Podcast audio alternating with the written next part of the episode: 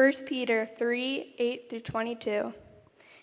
Finally, all of you have unity of mind, sympathy, brotherly love, a tender heart, and a humble mind.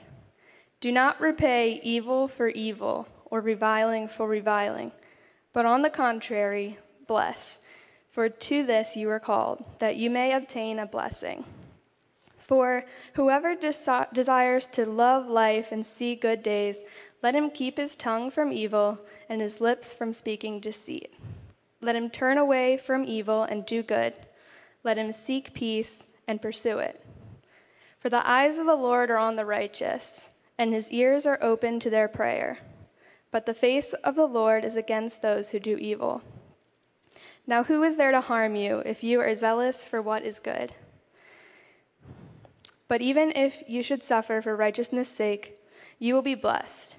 Have no fear of them, nor be troubled, but in your hearts honor Christ the Lord as holy, always being prepared to make a defense to anyone who asks you for a reason for the hope that is in you. Yet do it with gentleness and respect, having a good conscience, so that when you are slandered, those who revile your good behavior in Christ may be put to shame. For it is better to suffer for doing good, if that should be God's will, than for doing evil. For Christ also suffered once for sins, the righteous for the right, unrighteous, that he might bring us to God, being put to death in the flesh, but made alive in the spirit, in which he went and proclaimed to the spirits in prison, because they formerly did not obey, when God's patience waited in the days of Noah, while the ark was being prepared, in which a few, that is, eight persons, were brought safely through water. Baptism, which corresponds to this, now saves you, not as a removal of dirt from the body, but as an appeal to God for a good conscience through the resurrection of Jesus Christ, who has gone into heaven and is at the right hand of God, with angels, authorities, and powers having been subjected to him. I read this book in college a long time ago, but just recently we read it. Um, it's called The Insanity of Obedience by Nick Ripken. Um, so, Nick, it's not his real name, but he was a former missionary um, in the Middle East and I believe Northern Africa as well. Um, but now he's kind of written a few books and he travels around essentially documenting the persecuted church. Um, he's interviewing people, um, just trying to go to places where it's very hard to be a Christian, to pastor a church, and kind of experience what they experience and write about it so that people like us can, can read through it and experience it. So, in this particular passage, he's visiting a group of pastors in Russia um, who are facing intense suffering, persecution for their faith, and, and he picks up there. He says this He says, I said to this gathered group of pastors, There's one thing I don't understand. You have told me so many remarkable stories about what God has done. You've told me about unspeakable suffering. You've told me about grievous persecution. And you've told me about God's power to work through these things. But why haven't you written these stories down? Why haven't you published these? The pastors seemed genuinely confused by my questions. Finally, an older pastor took me aside took me by the arm, and led me to a large window on the east side of the home. Tell me, Dr. Ripken, the, past, the pastor asked, how many times have you awakened your sons before dawn and taken them to the east facing part of your home?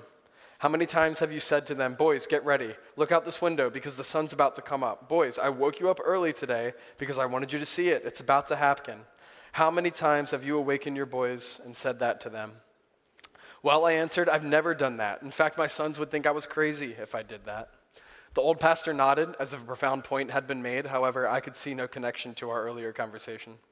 Sensing my confusion, he went on to explain You would never do that with your sons because the sun coming up in the east is normal and ordinary. It's an everyday event, it's expected. Well, that's the way persecution is for us. That's the way God's activity is for us. We don't write much about these things. We don't even talk much about these things because these things are as normal as the sun coming up in the east. Now, I'm sure many of you in this room recognize that there are Christians around the world who suffer for their faith. Um, I don't think many of us are ignorant to that fact. We know that it exists. Um, but my goal this morning is not to make you more aware of Christian persecution around the world. Although I hope you are. I hope you hear stories like this and you want to pray for brothers and sisters who are facing persecution, even now as they're maybe meeting together. My goal also um, is not to push you out of your context here so you might go to a place where you will suffer physically for the gospel. Although I hope many of you do that. I'd be overjoyed to hear of some of you going and doing that, although that's not my goal this morning. My goal this morning is to show you that suffering is a normal part of the Christian life, even when it may not be intense government opposition toward practicing your faith. And our text today, I think, is the perfect application of this because, as far as we know, the audience that Peter was writing to was not facing physical persecution. Rather, they were facing verbal abuse. They were being slandered for what they believed in. They were facing discrimination for their faith. So, I hope this passage can show us this morning what it looks like to face these things as a believer. Certainly, much of this is applicable if you're suffering physical persecution, but the context of 1 Peter is those who are being slandered for what they believe, which I think many of us can relate to. So, this passage begins in verse 8. Peter starts out, finally, all of you have unity of mind, sympathy, brotherly love, a tender heart, and a humble mind.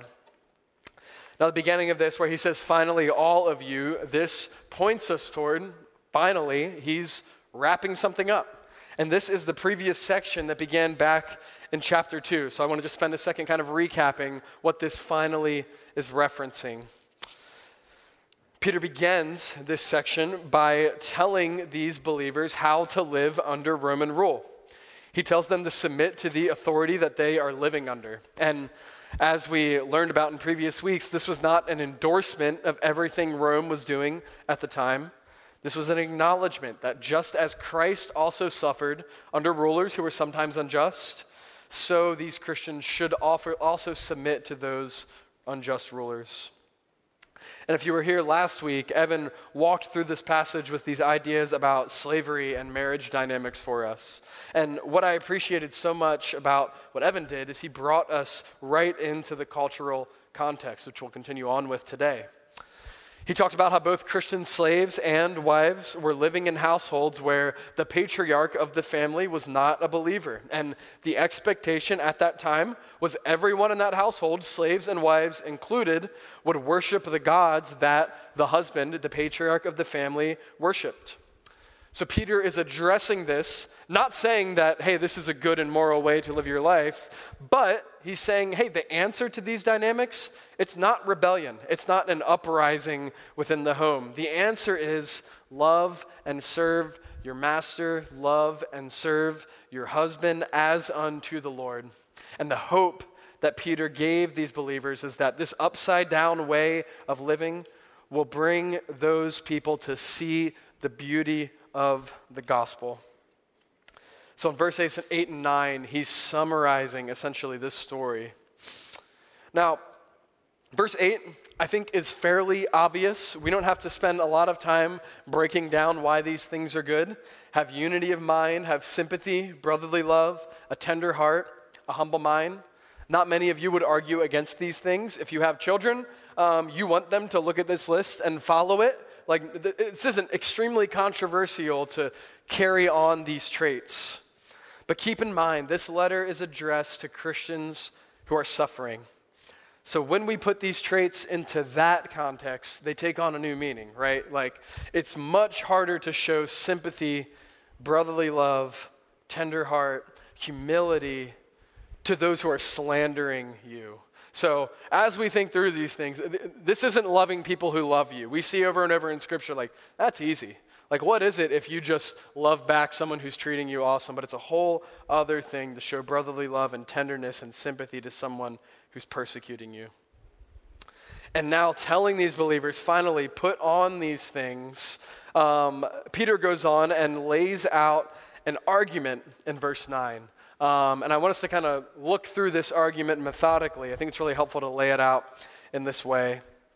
The first thing he says is do not repay evil for evil. So we see here this is a negative command. He's telling these believers don't do this. When evil is done against you, do not repay evil. But then he moves on to a positive command. So he's not telling them, hey, just don't do anything. He's telling them, don't repay evil for evil, but actually, on the contrary, bless.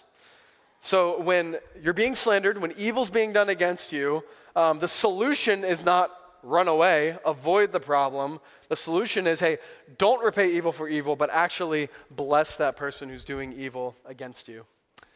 Now, if he stopped here, that would be plenty. That would be plenty of us. That'd be a command. Okay, I know I'm not supposed to do evil against that person, I'm supposed to bless them.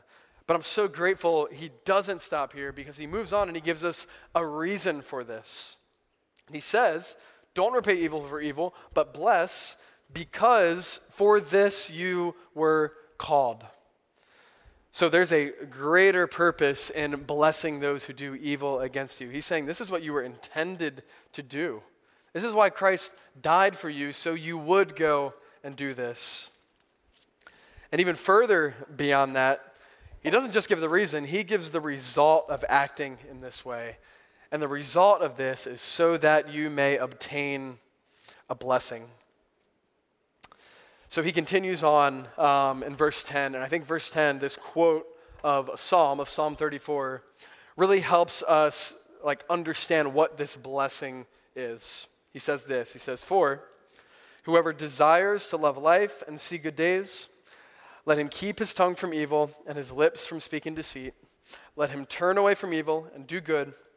Let him seek peace and pursue it. For the eyes of the Lord are on the righteous, and his ears are open to their prayer. But the face of the Lord is against those who do evil. So, the blessing that Peter's describing in verse 9 is described here. It says, This blessing is essentially to love life, to see good days, and to have the eyes of the Lord upon you. The Lord will hear your prayers. Like, these are, these are all great things. These are all things I'm sure that we all desire.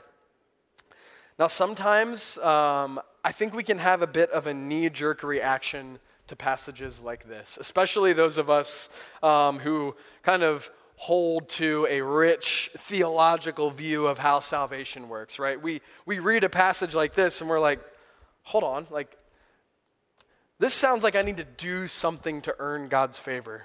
This sounds like if I just really love people and do good stuff, God will give me this. This is like the cosmic slot machine God who I just put it in and I get the thing out. Like, this doesn't sound like a God of grace. And let me affirm yes, salvation is by grace alone. We can preach a whole sermon on that, on how salvation works. Yes, it's, it's by grace, it's not by our works, it's through faith. But I think it might be helpful to think about it like this Imagine that I gifted you with a car. Um, you didn't buy it from me. I just handed you the keys. You did nothing to earn it. You didn't pay me anything or do me a favor. Um, this was a totally free gift. Now, you're probably pretty excited that you got this amazing gift. I'm sure you're grateful. I, I hope you're grateful. I gave you a car. But over the months and years of owning this car, things start to go wrong. Um, it doesn't steer like it used to. The engine's knocking around. The brakes are squealing. Um, you hide your plane in a light rain because you've never changed the tires. Um, now, what you've neglected to do is there's a little book in the glove compartment, probably, and there's a page in that book that gives you everything you're supposed to do to maintain this car. There's actually like a checklist of do this, do this, do this, change the oil here, get an inspection to make sure there's no bigger problems, change your tires at this, change your brakes at this. There's a little book that tells you everything to do. See, I gave you this gift as a free gift, but the creator of this gift actually created a list of items for you to do to ensure that this gift remains a blessing to you. And when you neglect this list, what you're doing is you're trying to use this gift in a way for which it was not intended. Now, of course, no analogy is perfect. Me gifting you a car is a little different than the gift of eternal life, but I think it does help show us the argument that Peter is making here. If you follow the commands of the God of the universe who rescued you from death and hell, Things are going to go better for you.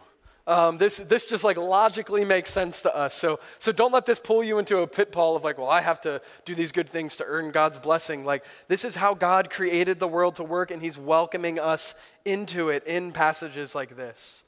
So this shouldn't bring about like guilt and, oh, I'm not doing enough. Like, this should bring about, man, I'm so glad that God has provided a way for me to live and told me how to do this.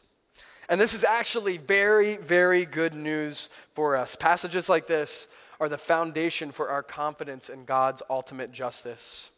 For those who do evil, for those who harm others, for those who disobey God, his face is not upon them, he is against them.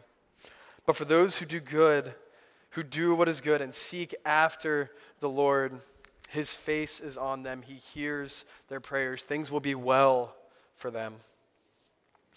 But before we move on from this passage, we also need to step back and consider once again the audience. He's writing to Christians who are suffering persecution for their faith. So, when Peter describes the blessing they'll obtain, when he's saying, You'll see good days, we have to ask the question is he promising that they will be rewarded with an easy life? Because when we think of blessing within our culture, we immediately go to ease we work our entire lives so that we can have a decade or hopefully two of ease, of carefreeness, of not worrying about all these things we have to worry about. We're so glad for that checklist to be gone. Our idea of blessing is easiness, no problems. So when we think of seeing good days, we think of all our problems go away. Is that what Peter is promising here. He's saying, hey, is, if you just be nice to people who persecute you, they'll stop. Is that the blessing that Peter is talking about? Well, I think the next portion of our passage answers this kind of natural question for us. Let's move on to verse 13. Peter, after this, asks this question. He says, Now, who is there to harm you if you are zealous for what is good? Now let's step back into the shoes of these believers who Peter is writing to. Who is there to harm you if you are zealous for what is good? Well, I'm sure they would read this verse and say, Lots of things. There are lots of people to harm me, Peter. Um, actually, if you take a short look at Christian history, there's lots of people to harm those guys for doing good. If you actually look at the life of Jesus, if you would read the gospel, Peter, there's lots of people who harmed Jesus for doing good. So it becomes evident pretty quickly here that, that Peter's asking a rhetorical question, and he moves on um, in verse 14. He says, But even if you should suffer for righteousness' sake, you will be blessed. Oftentimes in Scripture, when we think of suffering, when we hear the word suffering, we immediately go to the suffering of Paul or the suffering of Christ upon the cross. Um, we think of passages where Paul kind of lists out all the ways he suffers, where he was lashed a thousand times and shipwrecked and he was starving and in jail all at the same time. And, and we, we think of passages like that. But once again, 1 Peter, there are zero mentions of the physical suffering among the church. That's not to say it didn't existed, but that, that doesn't seem to be what Peter was writing toward. He was writing toward a church that was suffering verbal abuse, discrimination for their faith.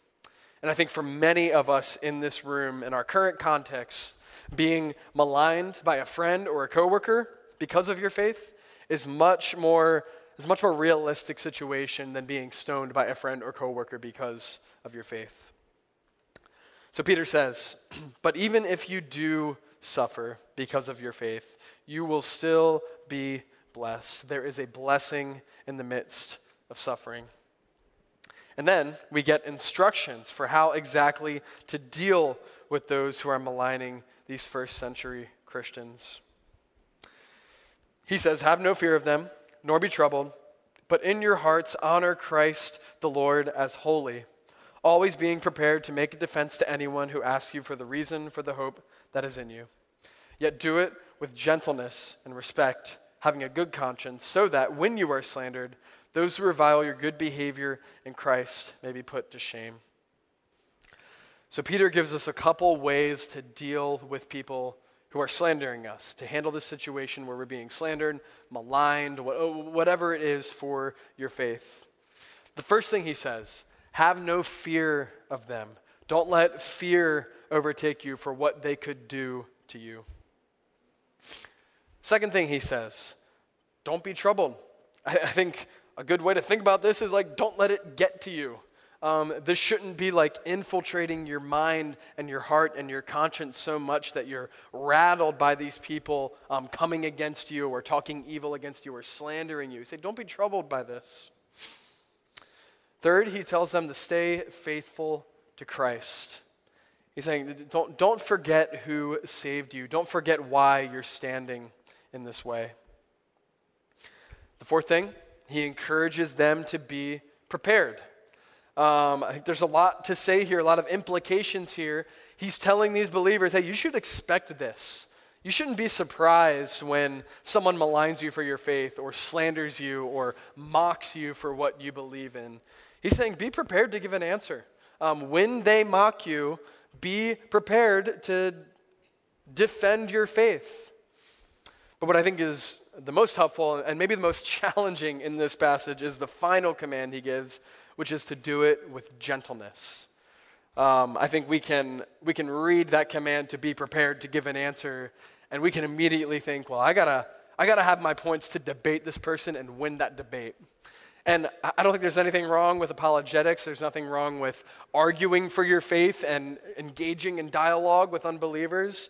But man, the biggest challenge here is to do this with gentleness. We're remembering that this is not an argument to be won, this is someone that we are aiming to love to Christ.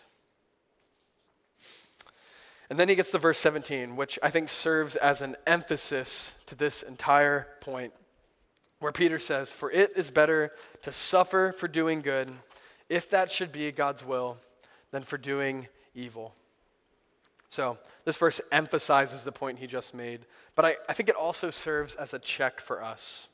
This verse is kind of a moment to step back and ask Is my suffering because of my faithfulness, my faithfulness to the gospel, my faithfulness to Christ, or is my suffering just because of my sin?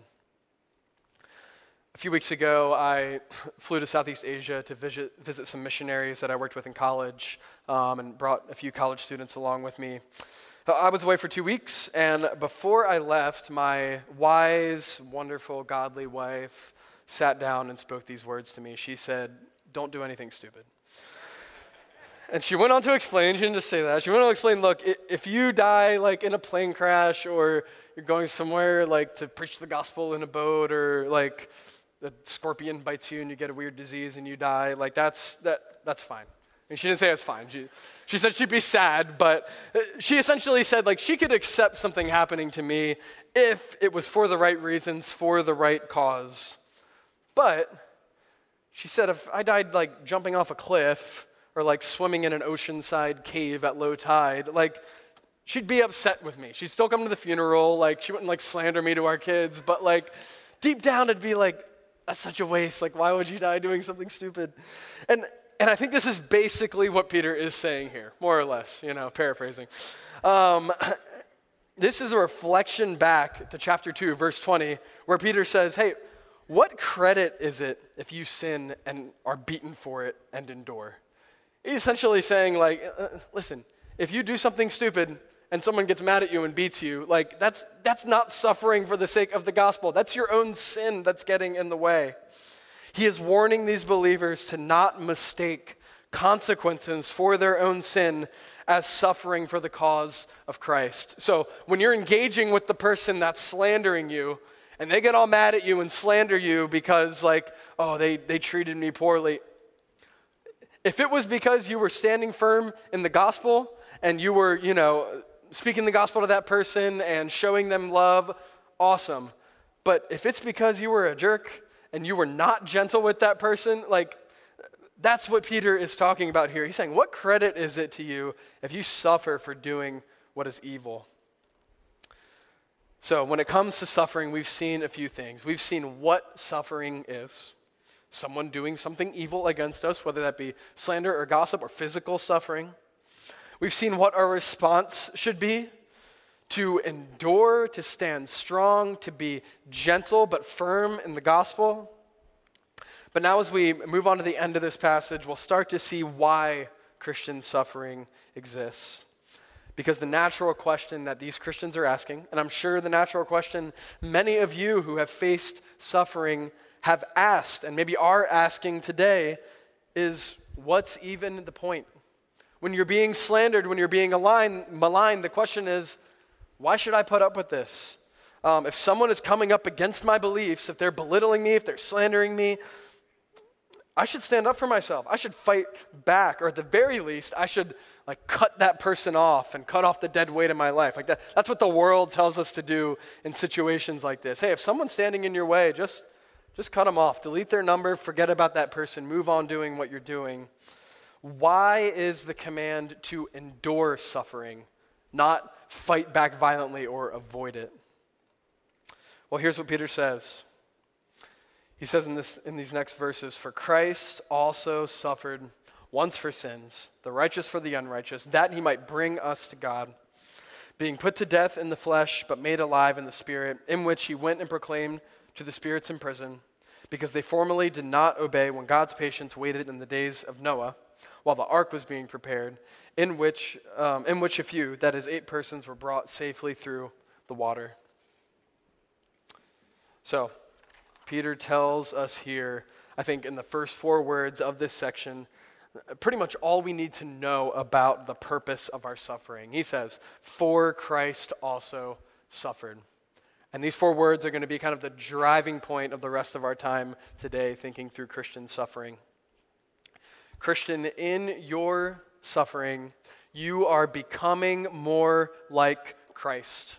When you are slandered, you are entering into the slandering that he endured. When people speak evil against you, you are entering into the evil spoken against Christ. When you are accused unjustly, you are entering into the unjust accusations that Christ endured. When we, when we think of becoming like Christ, I don't think many of us think of it like this. Many of, many of us, when we think of becoming like Christ, we want like the good qualities that Christ embodied. Um, and certainly that's an excellent thing to move toward. Yes, I want you to look like Jesus. But when we think about looking like Jesus, we don't often think about suffering like Jesus suffered. But that's exactly where Peter points us. So if we keep reading, he says that Christ also suffered once for sins, the righteous for the unrighteous, that he might bring us to God. This verse, like, there's, it's a crazy turnaround. There's like whiplash in this verse. Let's, let's work through it. At whose hands did Christ suffer? Well, he suffered at the hands of humans, of you and I, essentially. Yes, none of us were there when Christ suffered, but it was our sin that caused him to suffer. So, he suffered at our hands. And for whom did Christ suffer? Well, he suffered for the sins of human beings, of you and I. And now, who enters into and shares in the suffering of Christ? Well, you know the answer by this point. It's human beings, it's you and I.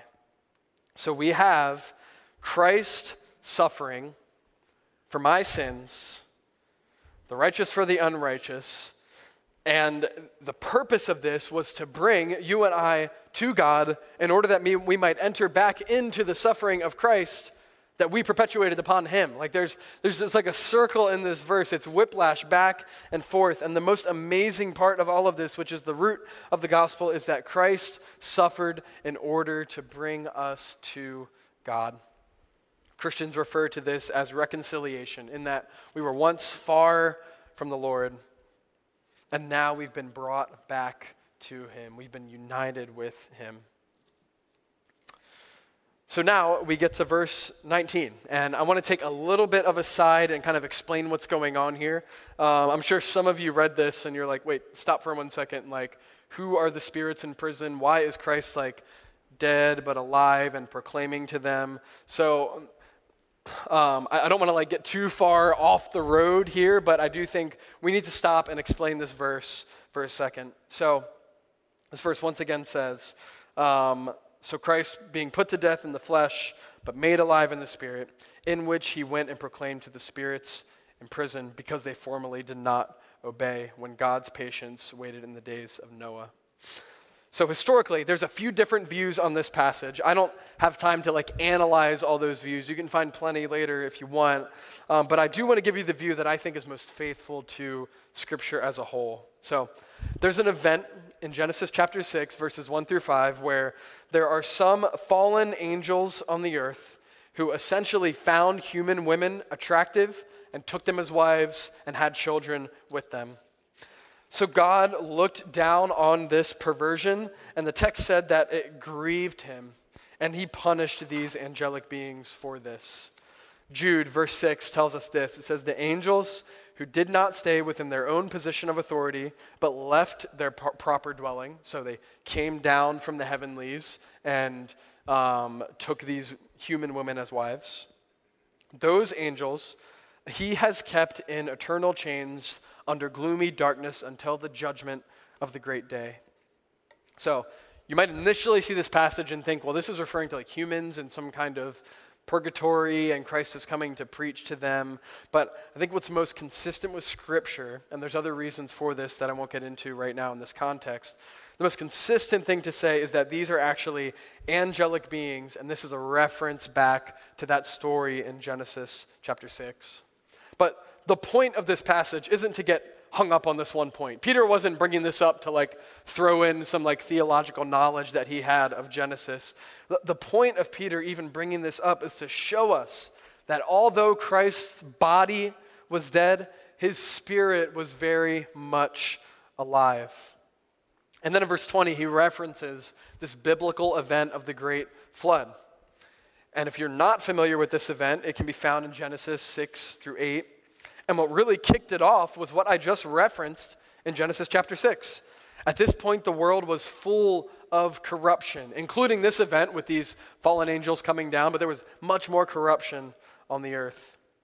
So much so that in Genesis 6 5, it says, The Lord saw that the wickedness of man was great in the earth, and that every intention of the thoughts of his heart was only evil continually. This is like as bad as it gets. Like, I can think of a more devastating verse than that.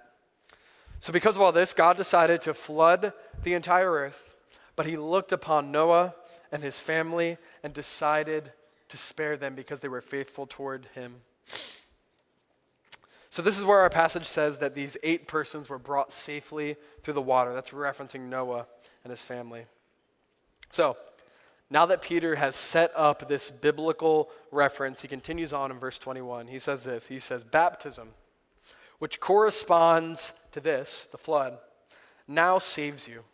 Not as a removal of dirt from the body, but as an appeal to God for a good conscience through the resurrection of Jesus Christ, who has gone into heaven and is at the right hand of God with angels, authorities, and powers having been subjected to him. So he's saying baptism corresponds to this event. In the biblical event of the flood, sin was wiped clean by the water, and God spared his people by bringing them out of the water. And Peter's telling us this is a picture, this is a type of what happens in baptism. Now, the first thing that might stand out to you, which is kind of the second issue we have to address in this passage and deal with, this passage says baptism saves you. And you may be thinking, hold on, once again, like I said before, I thought salvation was by faith, not by works, and not by baptism. Now, if all this passage said was baptism saves you, and he left it at that, then I might conclude, along with some other traditions, that you are not fully saved until you are baptized. But Peter was one step ahead of this thought process. Notice in the second half of this verse, he says, Baptism saves you, not as a removal of dirt from the body, but as an appeal to God for, or for a good conscience. In other words, he's saying there's nothing magical about the process of baptism. And he almost has, kind of sounds like a sarcastic tone here. Like, this isn't a holy bath. This isn't just like getting some dirt removed from your body. Don't go thinking that something special happens by just taking a dunk in a tank unless this is, there is faith and a good appeal to God for a good conscience. So, this is where we form the view um, that Ogletown holds to. If you're a member here, this is the view of baptism that you affirm. This view says, this is from the Baptist Faith and Message, says that baptism is an act of obedience symbolizing the believer's faith in a crucified, buried, and risen Savior, the believer's death to sin, the burial of the old life, and the resurrection to walk in the newness of life in Christ Jesus. It's a testimony to his faith in the final resurrection of the dead. Being a church ordinance, it is a prerequisite to the privileges of church membership and to the Lord's Supper. And in this view of baptism, Peter gives us some connection to our suffering and how it relates to Christ. So, last week, Evan referenced this concept of the J curve, and I'm going to spend um, the end of our time here today kind of looking at this, um, this tool as a way for us to see the life, death, suffering of Christ and how it applies to us. So, essentially, what you're seeing here is a picture of the life of Jesus Christ. Christ came to earth as a man, and as the curve progresses downward, this symbolizes his sufferings. We've gone through some of these mocked, slandered, betrayed, beaten, spat upon, clothes torn up, and finally, dying death on a cross. But we know this isn't the end of the story. Christ died, but as Peter tells us, through his resurrection, he's gone up into heaven and is at the right hand of God with angels, authorities, powers having been subjected to him. So this chart kind of maps out the life of Christ. And for the Christian, this should also map out our experience. If we live a life like Jesus, or as Peter says, if we are zealous for what is good, we will suffer. We'll be slandered, we'll be mocked, we will experience abandonment. We may even face physical suffering at some point. And in this suffering, we enter into the suffering of Christ. And ultimately, in this life, we will suffer to the point of death. Death is never fun, death is never exciting, death is always painful, it's always difficult. But in this death, we enter into the death of Christ. And just as Jesus died and rose again, we will again rise with Christ. For those who trust in Christ, who confess their sin, believe that He's Lord, we're promised that we will indeed rise up and be with Christ for all of eternity. And this is why baptism represents a union with Christ in His suffering, in His death, and ultimately in His resurrection. And this is why Paul said, For me to live is Christ and to die is gain. He's modeling this for us. He's saying, Hey, if I live, I live with Jesus alongside me. If I suffer, I suffer with Christ alongside me. If I die, I die with Christ because I know that I'll rise with him. Now, I realize you might be looking at this and saying, Nathan, like, this is great. Like, yes, I'm going to be resurrected. But, like, this is also kind of depressing. Like, you're telling me, like, life starts here. It's just a downward spiral of suffering until I die. And in a way, I'm kind of saying that because life is hard. Life does involve much hardship and suffering because we know that this world is a broken place. It's not as it's meant to be. But there is also a micro way that we can apply this J curve to help make it make sense on a day to day. And this is where I want to end our time today. So let's say that there is a rumor spreading about you at work. Um, this is something that you know you didn't do. Someone got talking, things spread around as things do, and all of a sudden you're the talk of the whole workplace. Um, your boss pulls you in and eventually says, Hey, we're, we're just going to have to let you go. None of this was actually proved or substantiated in any way, but they just decided they couldn't have this drama floating around, and it'd be much easier to just fire you, wipe their hands clean, and move on than actually deal with the problem. Now, you have a couple of options. You could throw a fit. You could you know, flip your desk over on the last day, delete all the files that the company needs. Um, you could, you know, leave and immediately file a lawsuit. And you'd probably be justified legally in doing all that because you were slandered. You were accused of something you didn't do. You were betrayed by people you're supposed to trust. Or you could choose to enter into the sufferings of Christ. You could choose to enter into the slander that he endured, the accusation that he faced, the betrayal that he endured. But we also know that after this suffering comes resurrection. And while I do think there are good earthly blessings for um, being faithful that God provides to his people, this resurrection is not always going to be, well, you got fired, you're going to get a job that pays double next week. I think God can do that. I think God does do that. But to look at what this resurrection looks like in this micro scale, I want to go back to 1 Peter chapter 1 verses 6 and 7. He says, "In this you rejoice, Though now, for a little while, if necessary, you've been grieved by various trials, so that the tested genuineness of your faith, more precious than gold that perishes, though it is tested by fire, may be found to result in praise and glory and honor at the revelation of Jesus Christ. So, your mini resurrection in this situation is the refining of your character. In suffering alongside Christ, you'll come out of the other side knowing Him better and loving Him better. You will look at the intense emotion that you faced while being slandered and understand better the agony that Christ faced upon the cross. So I hope that this week, as you're thinking through this, as you're thinking through your suffering, you can think through, man, how can this thing that I'm suffering help me understand and know Christ better? So, two questions to consider as we wrap up. One, are you suffering for doing good? And this is the evaluation of hey, are you suffering at all? Should you be? Are you even putting yourself in the situation where you may be slandered for your faith? Are you just avoiding that altogether? And the second question are you viewing your suffering as union with Christ or punishment from Christ? Oftentimes, our inclination is to think, well, if something bad is happening to me, I must have done something to deserve it. But what Peter does for here is re- he reshapes that whole thinking. He sees suffering as a privilege in some ways because you get to enter into the suffering of Jesus. Would you pray with me? Father, I pray for those in this room who are experiencing suffering, even right now. God, I pray that they would be comforted by you. But ultimately, Lord, I pray that what they are experiencing would refine their character would unify them with Christ, that they would be able to better understand and love their Savior because of the suffering that He endured on their behalf. And Father, for those who life is great right now, they're not facing much suffering or opposition, God, I pray you would prepare them. I pray they would comfort their brothers and sisters who are suffering, and I pray that, that, that they would ready themselves to face opposition for their faith, and that they would be willing to love those who might oppose them. God, I thank you for this picture of the gospel. It, it tells us that you don't waste anything.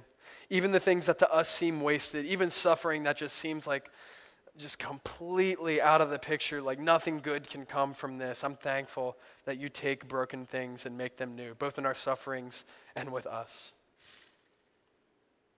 Lord, walk alongside us as we suffer and br- draw us closer to you through it.